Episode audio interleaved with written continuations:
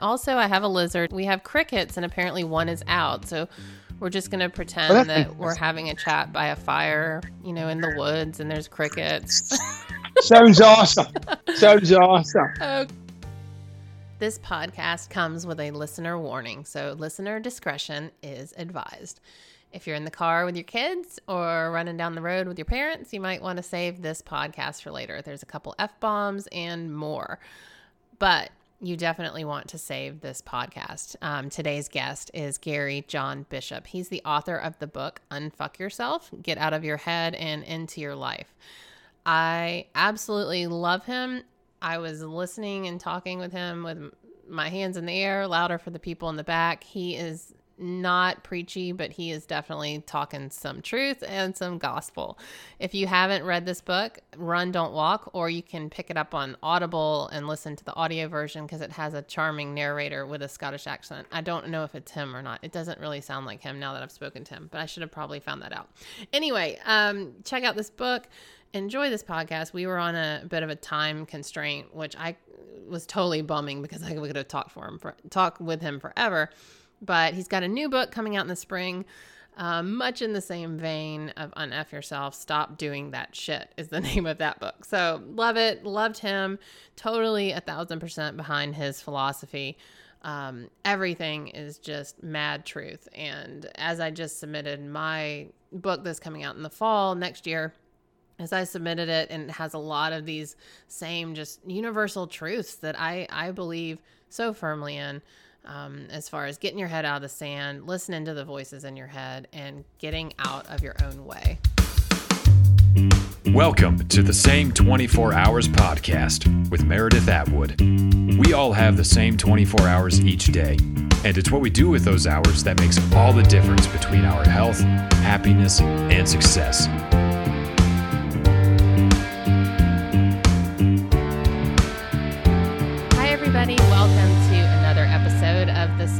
24 Hours podcast. I'm your host, Meredith Atwood. We have an awesome guest today. Gary John Bishop is here. Hi, Gary. Hi, how are you? Thanks for having me. Oh, I'm so excited to talk with you. So, Gary's the author of the book Unf Yourself. Now, we can say bad words on my podcast, um, so don't worry about that. I just don't. Do people actually say the full name of the book, or do they all say Unf? Well, when I was, I was kind of, I was on CBS News, and they kind of struggled, you know. Um, so most people say unbleep yourself or unf yourself, but when I'm but usually when I'm doing podcasts or certain radio stations, they'll actually just say it. Okay. Well, we can do that. The, the book, you are sort of in the category of self help, but I get the sense that self help is not really what you're all about. I think it's a bankrupt statement um, in many ways, and not just the words of it. I think it implies something, you know. I think it implies that you're in need of help and and the notion is that somehow you're helping yourself but you'll you'll know that the whole idea of self-help includes reading books and doing courses which means you're getting help from somewhere else. Um, so I, per- I personally like to see it more like uh, self-empowerment or personal growth or personal development. I really feel as if there are much more empowering ways to approach your life and what you want to do about it. Yeah well, how did you get here? I mean, I know you've spent 10 like over 10 years at this point being who you are and really yeah. helping, you know, helping people help themselves. But how did you what was your background like? It really started about a dozen years ago. Um, I got someone had asked me to do a personal development workshop. Um, which I mean, you can imagine. Yeah, I'm I'm like I'm Scottish, of course, and I'm I'm from Glasgow, Scotland. And the only time we use workshop is to do work, right? That's the only time we'd use that in a phrase. Um, like my father worked in a workshop, that was it. Um, so my, you know, as a relative of mine asked me to do this personal development workshop, and I, I just was horrified at the thought of it. You know, I was just, I thought we'd be going in there and quilting, and you know, I just this is going to, you know, this is going to be terrible. And I, so I said, I said I'll do your stupid course. In fact, I first said I won't do your stupid course, and then I said I'll do your stupid course, basically because they said they would pay for it. Right. Um, so so I went there, and I had it in my mind. I, I sat at the back, had my arms folded, and I'm saying I'm going to give this thing 15 minutes, and I am out of here. I am not going to sit through this nonsense. And the first person that asked me about my chakra or wants to hold my hand or something, like I'm done. um, So I went in there, and the, and the person who was facilitating started to talk. And the more they started to talk, the more they talked, the more I relaxed because they were talk about, you know, my favorite subject, which is at the time was me. um, because what this person was saying just sounded like me. It sounded like this is what I do, right? But they weren't saying it in this touchy feely way. I mean, they were basically saying you're a jerk, you know. Yeah. So it was my kind of personal growth work. I left that workshop as if I'd just gone through like a car wash, you know. It was like I I was scrubbed clean. It was like that was unbelievable, you know. Like I just let go of so much nonsense, and I started to see my my my life in a new way. And almost from that moment, um, I was full on with developing myself, but finding ways to give it away to people. But it wasn't a career move at the time. It wasn't like, oh yeah, let me do this and make money. You know, right? What it was like, I just want to do this and give it to people. In fact, truth be told, my business at the time that I was in, uh, you know, money wasn't really a big thing for me. I was doing pretty well, thank you very much. You know. Mm-hmm. Um, but then the more that I gave it away, the more that I told people about what I'd learned, and that I was able to articulate it in such a way that in that moment of telling them that it actually made a difference for them. So very quickly, I I went into this leadership program with a very very large personal development company, and I became a facilitator for them. And I was like a like I said, I was like a spitfire at the gates. I became a senior program director rapidly. I traveled all over the world delivering these personal growth programs to thousands and thousands and thousands and thousands of people, and um, in every corner of the earth you could imagine. And uh, after doing that for a few years, I it was 33 weeks of the year on the road. You know, I was gone all the time. Wow. and after a young family, you know, so I thought I'm not going to do this. I want to be home with my family. But the training and development that I got there really inspired me to to come up with my own approach, my own philosophy. So I took a year and I I just threw myself into every kind of philosophy that appealed to me, which at the time was more like ontology and phenomenology and some of the great philosophers and that kind of discipline. And um, then I started a small coaching business. Someone asked me to write a book. Another thing that I said no to initially. um, and I wrote the book. I just, you know, I thought, well, why not? I wrote the book. I self-published, and within, I think it was about four months, around four months, we'd sold thirty-five thousand copies. Wow! Um, it just went, vi- it kind of went viral. You know, I was interviewed by uh, the bass player from Motley Crue, believe it or not, Nikki Sixx. Yeah. And he he said I was like the Led Zeppelin of the personal development world, which I quite like that. I quite That's thought that was fun. That's really good. Yeah, yeah. And then since since then, the book has sold over half a million copies. It's in but a dozen different languages. It's a bestseller in a bunch of countries now. Um, and it's a New York Times bestseller in the United States. It's a bestseller, Globe and Mail bestseller in Canada. I love Um, it. How and- do you say unfuck yeah. yourself in all these languages? You should have that made into a poster. Yeah, there's actually the Italian one's the best one. The Italian one is stop punching yourself in the balls. Oh, that's awesome. That's that's how it's translated. Yeah, I thought that's interesting. Oh, that's funny. So, okay. Well, your book, um, the subtitle is Get Out of Your Head and, and Into Your Life. But Right. the title is Unfuck Yourself. So, in order to unfuck ourselves, that implies that we needed to somehow at some point fuck ourselves up. So, what Right. what is the concept of this book? Well, the, the the I was actually inspired to write the book because of all the self help books that were out there. Mhm. They just annoyed me, you know. I, in fact, I never bought them. The title alone annoyed me, you know. so, you know, I'm just not a proponent of everything happens for a reason. For instance, no, it doesn't. It doesn't happen for a reason. It just happens. yeah. Um, and people get grounded in some of these kind of wispy philosophical musings as a way to kind of, I don't know, anesthetize them from the agony of their current life. So I wanted to write a book that not only informed people, not only gave people a pathway, but it but it inspired them to step up and take ownership of their own life, right? So, so if the book in the book I explain that that you live your entire life in your head. Uh, it seems like you don't. It seems like you talk to people, but you don't realize even when you're talking to people, when they're talking, you're talking to yourself. Mm-hmm. And then and then when it's your turn, and we call that a conversation, by the way, your turn to talk. We call that a conversation. Um, you're basically regurgitating what you just said to yourself while they were talking. True. Wow. Right. right. And that's all it is. It's just this way I'm talking to myself and I'm just going to give you what I just talked to myself about. And most of what you talk to yourself about, you've been doing it for so long, you're so in it, you don't even know most of the stuff you talk to yourself about.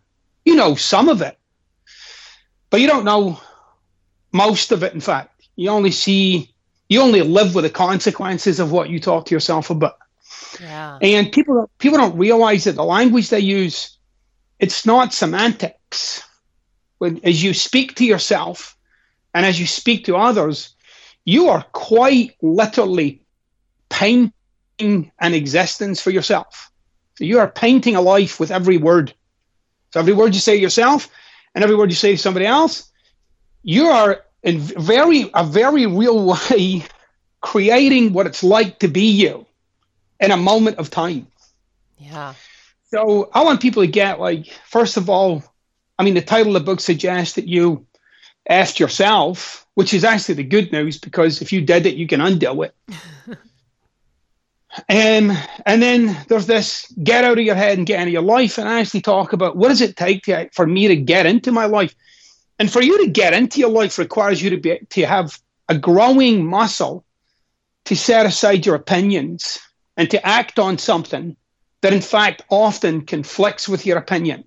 So they take life on in many ways that conflicts with what you would typically do, but not this. I mean, it was a thing in the 90s like if you typically say no, say yes. And if you typically say yes, say no. I don't mean that.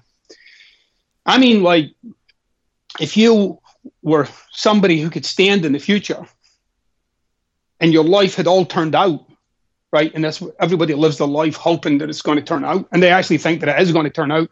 But you'll notice so far it hasn't happened, um, and that you'll die that way. Um, but if you if you stood in the future and you said, "Well, in my future life, I'll have this house, that car, that partner, this career or business, this pastime, this hobby, this passion," and there I am, and I have it all. What am I doing today that's in service of that? And most people don't live that way. Most people live their way, live their life in some kind of reactionary mode to what's presented. They don't live what I would call a created life. That is a life where it's it's a life in service of the future, but it actually inspires the present. Mm. And so in the book, I, I touch on that a little. In fact, in my new book that's coming out in the spring, I really get into this whole idea of what it is to live your life in service of something greater than your automatic reactions and feelings and emotions. Um, it's not like your feelings and emotions aren't important because they are important. They're just not that important. And, you know, I feel as if in many ways, especially in Western society, we've kind of swung all the way with our feelings and emotions to the other side now, where my feelings and my emotions are everything, you know? People yeah. are saying stupid things like if it doesn't feel right don't do it. I mean shit if that was the case i'd never go out the house. Right. I mean that's exactly right. when you should do most things. Right. So so I, so i and, and i don't i'm not saying that in some kind of blase right you know kind of bullish approach to life i'm not saying that i'm saying to people look I, I know you have an emotional state and i know that that you're you know burned out or overwhelmed and i get it and but my, what I what I challenge people with is, and you're either going to have your life defined by that right now, or you're going to have it defined by something else, and that's what you have a say in. You might not have a say necessarily in being hit by a bus. Yeah. Right. But you have you have a massive say in your experience of being yourself.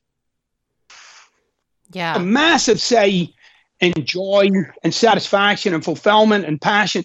In fact, you have all all the say in that, but as but as a society, outsource that to things around us. So it seems like I can't be happy until I get a new job.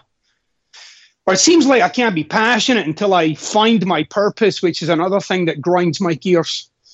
Um, or it seems like I can't be satisfied until there's X amount of dollars in my bank account. And I want people to get it's not true. You're just choosing subjective things, pinning some feeling on, on it in the hope that when you do that, you'll turn out. And what you'll notice is when even when those things turn out, you're still the same. Yeah. And then you're look you're, you're just always looking to the future as as an answer right. for where you are. And that's right. confusing.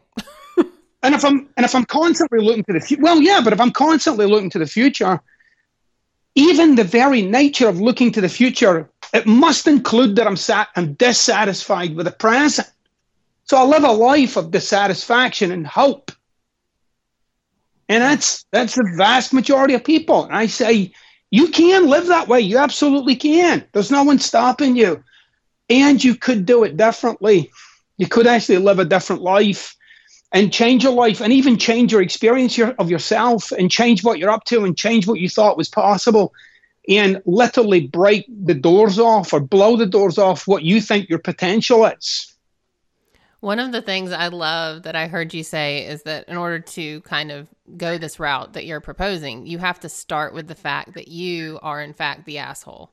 Oh, I love that. Yeah. Oh, yeah. Yeah, I don't. There are no assholes in the world, as far as I'm concerned. There's only one. right? There's outside of me, there's none, and I really mean that. Like, I don't. I mean, I, I, at times I'll say to people, you know, you have to remember that people are assholes, but the most important part of that you have to remember is that you are people. Yeah. And you know, no one can screw my life up as well as I can. No one. No one can mess with my happiness like the way that I can. No one can screw with my success quite the way that I can.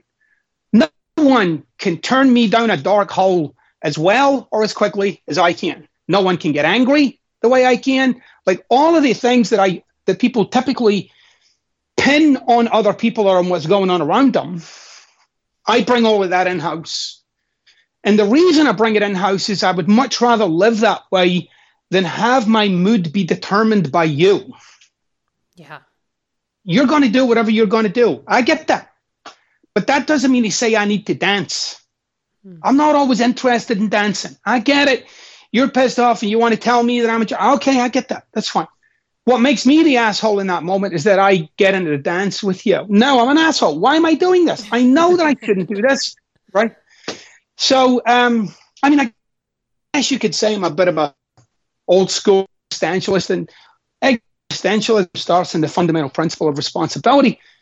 But I don't think people really, I don't think in general terms, we really inquire or investigate what does it look like for me to be responsible in my life? Most people think it means paying your Capital One card on time. um, I say no, responsibility is a whole host of things. Like, can you be responsible for your emotional state? Can you be responsible for who you are when you walk in a room?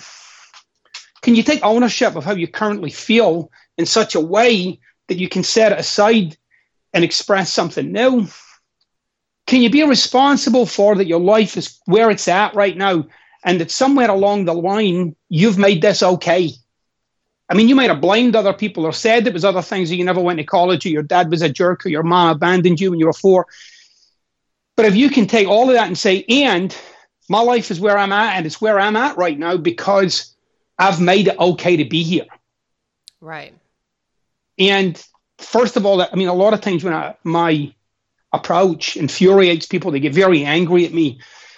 But, you know, usually my answer to that is, well, here we are with you angry again. Tell me how this is new. Right. And you'll see that, yeah, I do. I get angry and I, that's right. And, and so my approach is often counterintuitive but I invite people to, you know, intervene with yourself to interrupt the drift of who you've become and start to take a stand for something greater and start to engage with yourself in a way. Engage with yourself in a way. Instead of engaging with everybody else, about engaging with yourself in a way that you can deal with who you are rather than pointing to ex- ex- exterior circumstances. but I, I, will add one little caveat to that, and I, I'm kind of blabbing on here, but but there's a little caveat to blaming your exterior circumstances or people around you or how you were raised. Blame pointed in any direction is a way of avoiding responsibility for how your life is. Yes. So if you're blaming your if you're blaming your boss for your unhappiness, you're avoiding being responsible for your own happiness. But some people go the other route. They blame themselves. Well, I, I invite those people to consider you're just doing the exact same thing. You're getting to throw your arms up in the air and blame it on some mystery of the universe, like there's something wrong with you. Mm-hmm. Rather than taking responsibility for your happiness and saying, you know what, my happiness is on me, and you know, I am going to express my happiness. I'm going to be someone who is a happy human being, or a joyful human being, or a passionate human being. All of that's on you. It's not on the new pair of shoes, and it's not on some notion that you're broken, right? As I like to say, pardon the French, but you're not a fucking chair. You're not broken. yeah. You you are an expression of being, and it's your it's your opportunity on this earth to express something and to make it something great. And unfortunately, and I'm not saying this like from some pulpit because I've been this guy in my life where I didn't express something great. I expressed something ordinary and I expressed something that was that really like didn't honor that I was alive. That that I realized I'd given my life to a very standard set of complaints. Mm-hmm. And that, you know, there has to come a point in your life when you just say to yourself, you know what, I'm I'm no longer willing to live like this. I'm no longer willing to live an ordinary life. And, you know, the one wake up call on and by the way, an ordinary life doesn't mean to say you quit your job and become a ski instructor in the lower reaches of, you know, the the Alaskan peninsula or something, right? Like it's what I'm saying is what does it take for you to be an extraordinary human being?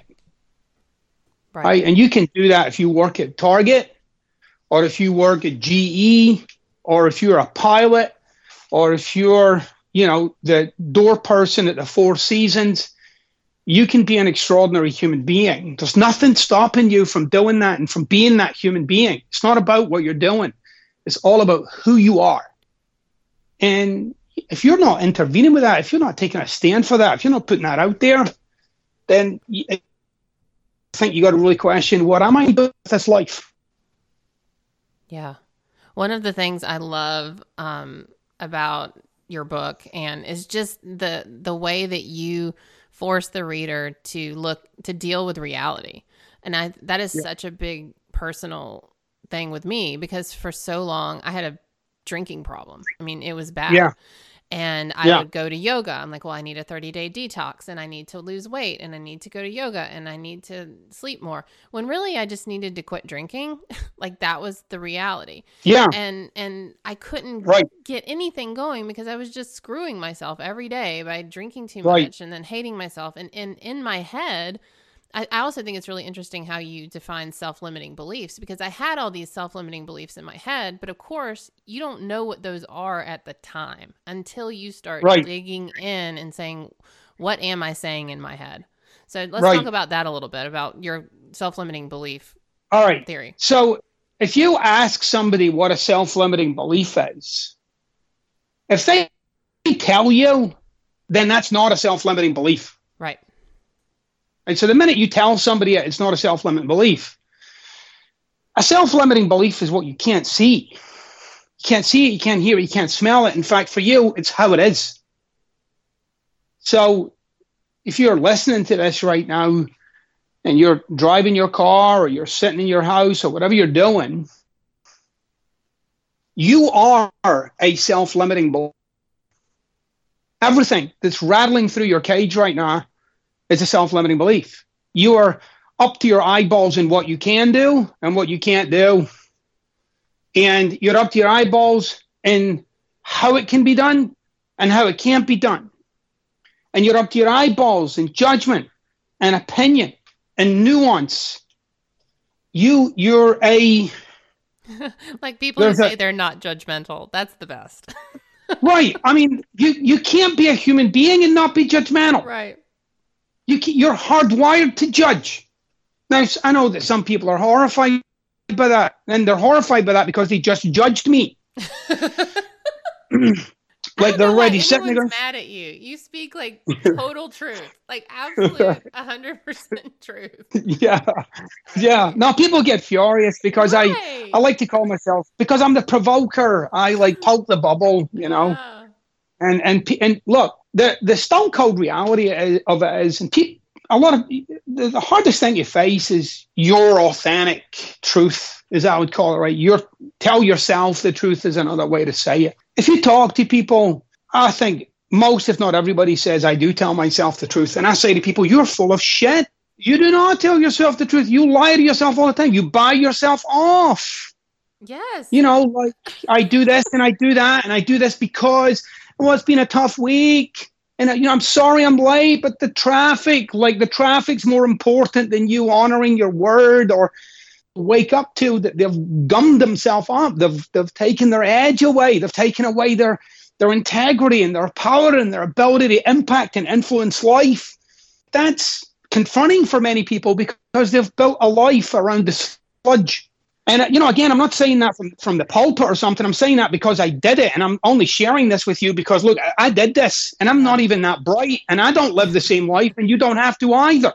I've come out of a lot of shit. I mean, I have overcome and overcome and overcome, and I'm like, yes, I'm making progress. And then I'm talking to my friend last night. We're sharing our food journals with each other, and Uh-huh. I don't share my food journal with anyone, so she's like a really close friend.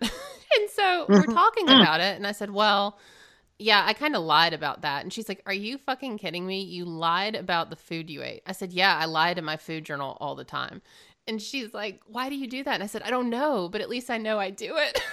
But I Right. mean, it it goes so deep that, you know, That's right. some of us lie to ourselves about what we actually just put in our face. All right. So I want you to get when you're writing that in the journal, right? That's kind that's what I would call inauthentic, Yeah. right? Because it's not it's not it's not a open, honest, clear communication that you're putting in there, right? But in the moment that you told your friend that you were being authentic about that, you actually started to clean up your inauthenticity. Right.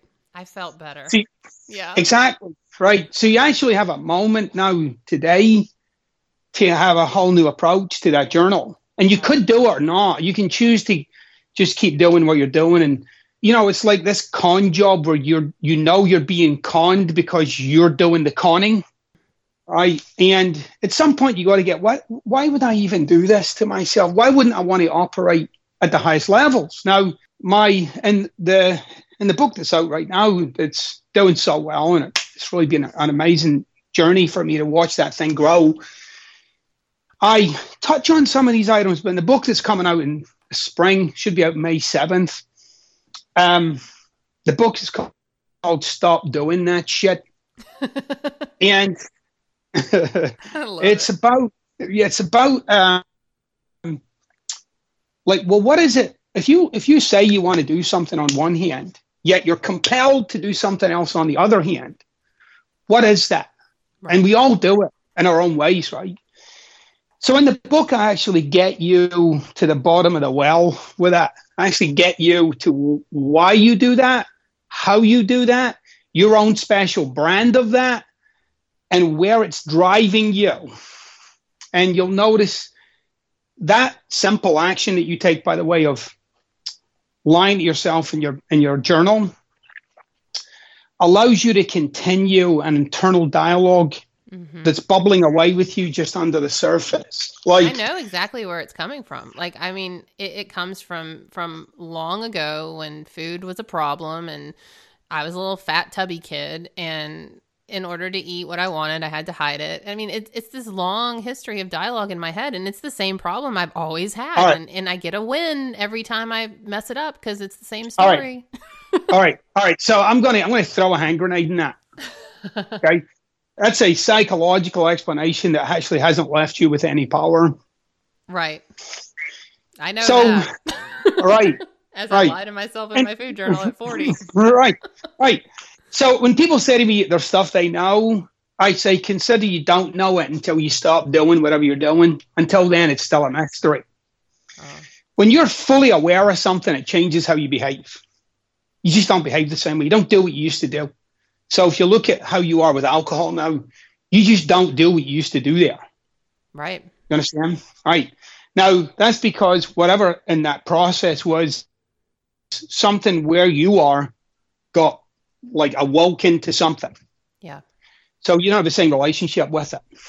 So if you, I, my my my my view of people is that you are you are um, organized around three very simple internal statements that you don't really know you're organized around them. No, why? Because you're too busy organizing. So you can't really see what you're dancing around. And again, in this new book, we're out to unearth it, right? But one of those fundamental foundations, if you like, is this really like powerful, penetrating, ugly, uncomfortable conclusion that you've come to about yourself as a human being. And the conclusion that you've come to about yourself as a human being is not a good one. So it's not like I'm freaking awesome, right? People say that stuff, but I always invite them to say, consider that you say that to overcome something that's already there. Hmm. So if you look in your life, you'll see that a lot of the behaviors you have allow that internal dialogue to continue to exist. So it gets to be proved as both valid and accurate. Except you don't know that that's what you're doing. You're just behaving the way you're behaving. But if you uncovered it and said, holy crap, this just proves that I'm not good enough. Mm-hmm. And it keeps proving that I'm not good enough. In fact, if I look at my life, like I'm doing things all over the place that prove I'm not good enough. Like that's what this is really about. Like even my successes and the aftermath of my success, I'm often left in the black hole of I'm not good enough. Right. But it could be anything. It could I'm not loved enough. I'm not capable. I'm not smart enough. What if it's all those? Things? There's a kind of one. You just go jump off a it's bridge. It's not. It's not. no, no. It's one. I'm telling you, it's one of them. But you got to get. It's like a tree. It's like a tree, and it and but it it and it has you engage with life from a very distinct place. You.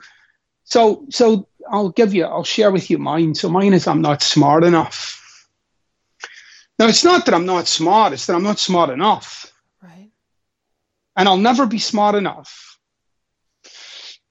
So, writing a book for me with that noise in your head could be tortuous.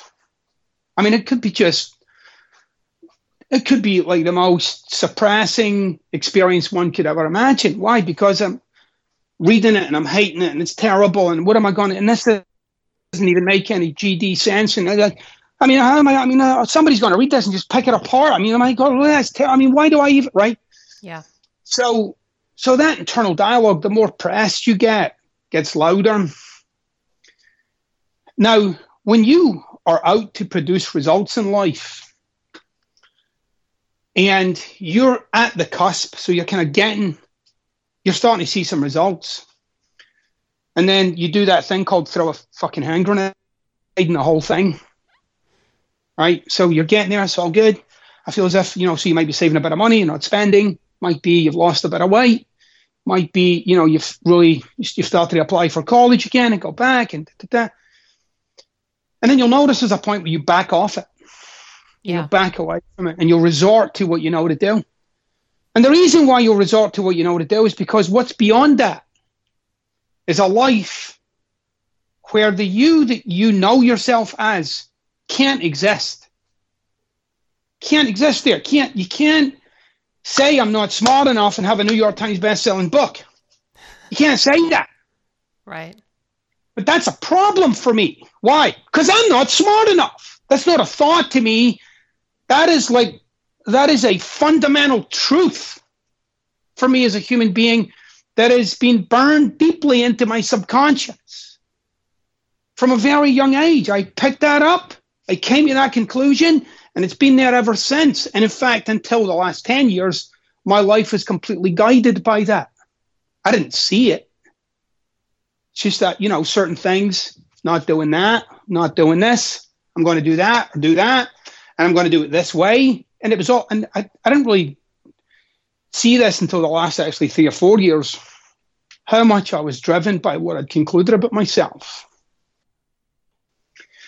And that every act of self sabotage in my life was to return me to the conclusion.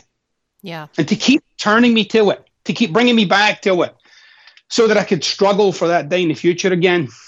And then when I get close, back we go. And then that day in the future. And then, and then even when I did get success, when I did cause breakthroughs, I would trivialize it. Oh, that's just bullshit. Anybody could have done that. Right. I was not luck. I was lucky or I cheated or whatever, like some way to kind of, you know, to kind of um, destabilize the accomplishment and to make it ordinary. And if any of your listeners are listening right now, you probably did this with your college degree. So you went to college, you did what you did, you studied your ass off, you got that degree, and then you turned it into like a trip to the post office. Within a couple of years, it was nothing. Right useless, pointless. Why did I do it? Should have done something else. Whereas when you were doing it, it was the crowning moment of your life. And, you know, include stuff like getting married or having kids or starting a bit like this is the crowning moment. Yeah, yeah, well, whatever. so true. yeah. So so all of that's to keep returning you to base camp, keeps getting you back to your conclusion. What's my conclusion? Well, for me, it's I'm not smart enough. There are a couple of others. I'm not going to give it all away, but in the book we get into uh, we actually go pretty deep into it too but not in a not in a way that's just about some intellectual masturbation or something. Actually in a real easy to understand easy to access. I was committed to keeping this book under 40000 words so Ooh, that's short. could read it and get whacked upside it yeah yeah, the, my my Yeah, I was yeah. just gonna say I just turned in a book that had a sixty-five thousand word limit, and I turned in hundred thousand words and said I'm sorry. Yeah, yeah, short. Yeah. Oh my gosh. Yeah, yeah, and and the challenge was, what do I take out? Yeah. I mean, that was the challenge. Right. But I feel as if that's a, a big part of my appeal is I want to give you tons and tons of wisdom, but not in a way that turns into an abstraction or a concept, but rather as you really look in your life. Like so uh, somebody left this brilliant review that I, I never forgot because it was a brilliant one. The, the shitty ones I try and ignore. But anyway, they gave me this brilliant review and they said the genius of this book, and I liked like to use the word genius because it made me feel important for a moment or two. very smart, right? It's very, yeah. it's very fleetingly, fleetingly. Um, but he said the genius of this book is not the words in it, but rather um, what's in between the lines, like how it causes you to think mm-hmm. and to dive into it because and I really I really did write it that way. I really did write the book to make you think, and um, and that, I guess that's always kind of my very much part of my approach. I, I want people to get that. Look, I don't have the answers for you, but I do think I have the right kind of questions and the right kind of conversations that if I throw them at you, you could actually cause a little revolution in your life and take it in a direction that's way more fulfilling for you and way more empowering for you. Yeah, every time I hear you talk or, or, read anything you've written, I just like throw my hands up like I'm in church because I'm like, oh my gosh, there's always something that I immediately, you know, when you just say like the whole thing with the self-limiting beliefs and and right. you know that how much you hate the term believe in yourself and and just things like right. that, it, it makes me it just it causes me to act you know i say okay right. you know and i think that's just that's absolutely wonderful and too many of us are are just thinking thinking thinking and hoping and hoping and hoping we're not dealing right. with anything well i like to say we actually don't think i think what we do mostly is thought mm-hmm. so there's a yeah. lot of there's a lot there's a lot of thoughting going on thoughting right so people are sitting around just thoughting their way through the day but if you actually brought some critical thinking to something, right? I mean, in my new book, I talk about willpower, and I I totally it out like it's garbage. I, It's it's complete willpower is complete voodoo. Yes. Now, I'm only able to say that because I've given that some thinking.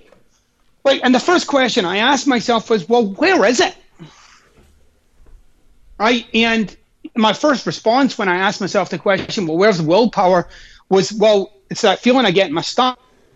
But I get that feeling in my stomach with pizza. so I know that's not willpower. Right? So so then if I really question it, I start to get, well, it's more like an experience of myself. I'm looking for like willpower. But that's not it either because apparently it, it like it leaves me and then I've run out of it. And so I actually say willpower's just bullshit. It's just this made up voodoo thing that you can't quite put your finger on. Mm-hmm. And that you what you might be calling willpower to me might be sadness. I don't know. I can't tell if what you're feeling and I'm feeling are the same thing.